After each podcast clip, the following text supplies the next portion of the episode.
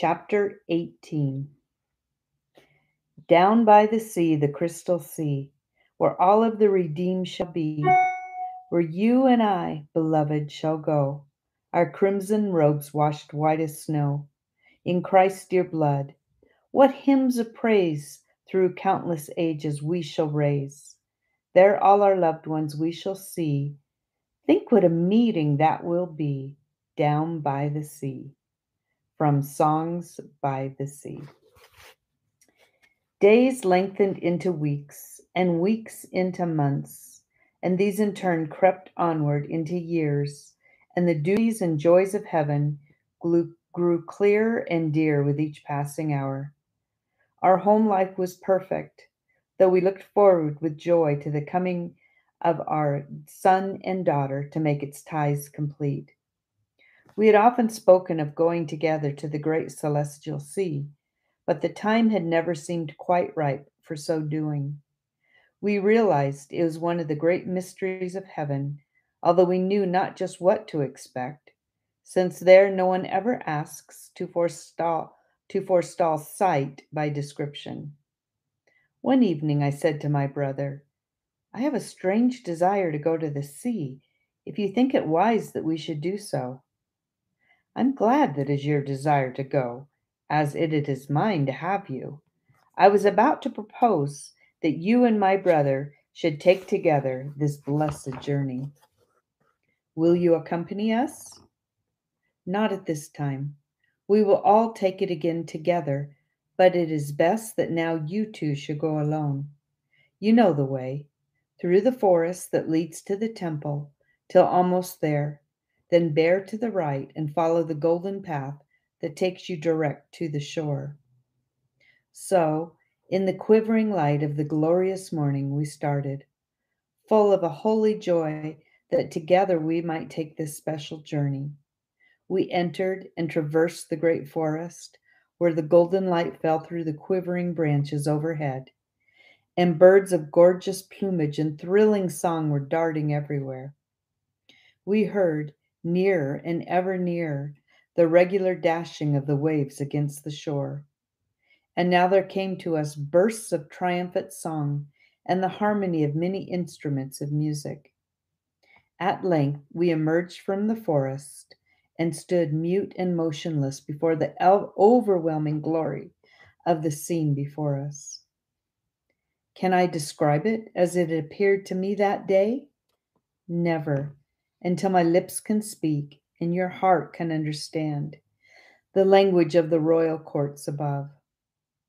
From our very feet sloped downward toward the shore a golden strand, many hundred feet wide, and extending on either hand far beyond the limits of our vision.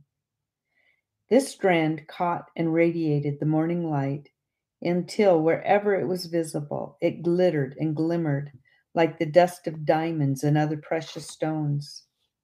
And the waves, as they came and went in ceaseless motion, caught up this sparkling sand and carried it on their crests, like the phosphorescence we sometimes see in the wake of a vessel in mid ocean. And the sea, it spread out before us in a radiance that passes description in any language I have ever known. It was like the white glory that shone through the windows of the temple, and beneath this shining glory we caught in the roll of the waves the blue tint of the waters of that sea which has no limit to its depths or bounds. Upon its shining bosom we saw in every direction boats, representing all nations, but in beauty of construction far surpassing anything earth has ever known. They were like great open pleasure barges and were filled with people looking with eager faces towards the shore, many in their eagerness standing erect and gazing with wistful, expectant eyes into the faces of those upon the shore. Ah, the number of people upon the shore! Numberless as the sands of the sea, they stood, far as the eye could reach, far as stretched the shore of that illim- illimitable sea, a great mass of beautiful souls clad in the spotless garments of the redeemed. Many among them had golden harps and various instruments of music. And whenever a boat touched the shore and its inmates were welcomed by the glad voices and tender embraces of their beloved ones in the throng, the harps would be held aloft, all of the golden instruments would sound, and the vast multitude would break forth into the triumphant song of victory over death and the grave. Do these people stand here always? I wonder, I said softly. Not the same people, said a radiant being near us who had heard my question. But there is always a throng of people here, those who are expecting friends from the other life, and those who assemble to share their joy. Some of the heavenly choristers also are always here, but not always the same ones. You will notice that most of those who arrive are led quietly away by their friends and many others are constantly joining the multitude. He passed onward toward the shore and left us wrapped in awe and wonder. We soon became deeply interested in watching the reunions and found ourselves joining with rapture in the glad songs of rejoicing. Now and then, a face we remembered to have seen on earth would be among the eager faces in the boats but none that had especially been dear to us. Still, it made us notice more closely and sympathize more heartily with those who welcomed beloved friends. Now we would see a wife caught in the close embrace of a waiting husband. Now a little child with a glad cry would spring into the outstretched arms of the happy mother.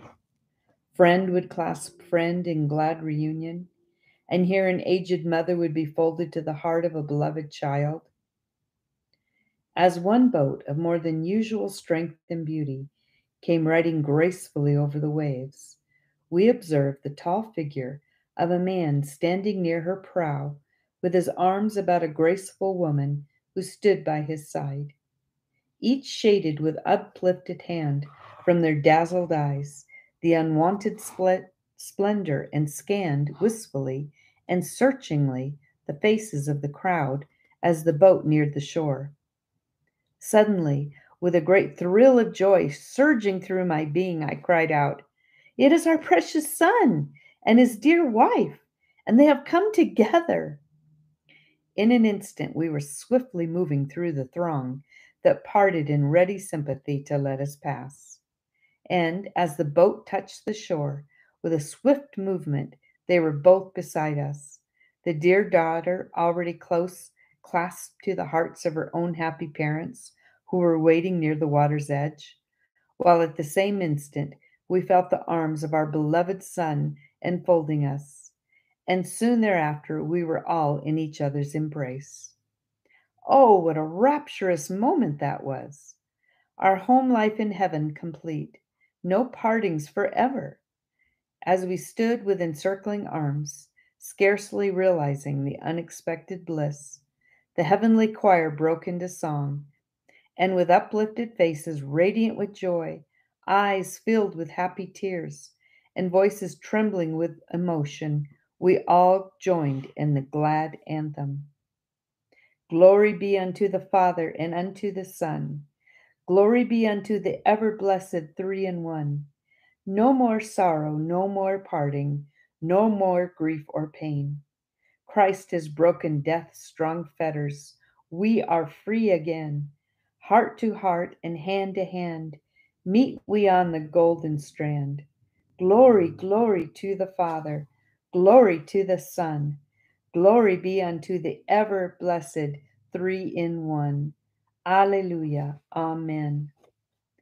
The song rose and swelled triumphantly as the vast multitude caught it up, and the surge of the waves made a deep undertone to the melody that increased its solemnity as with bowed heads and full hearts we passed onward hand in hand, and the light that fell above us was pure, holier, more divine than it had ever been before.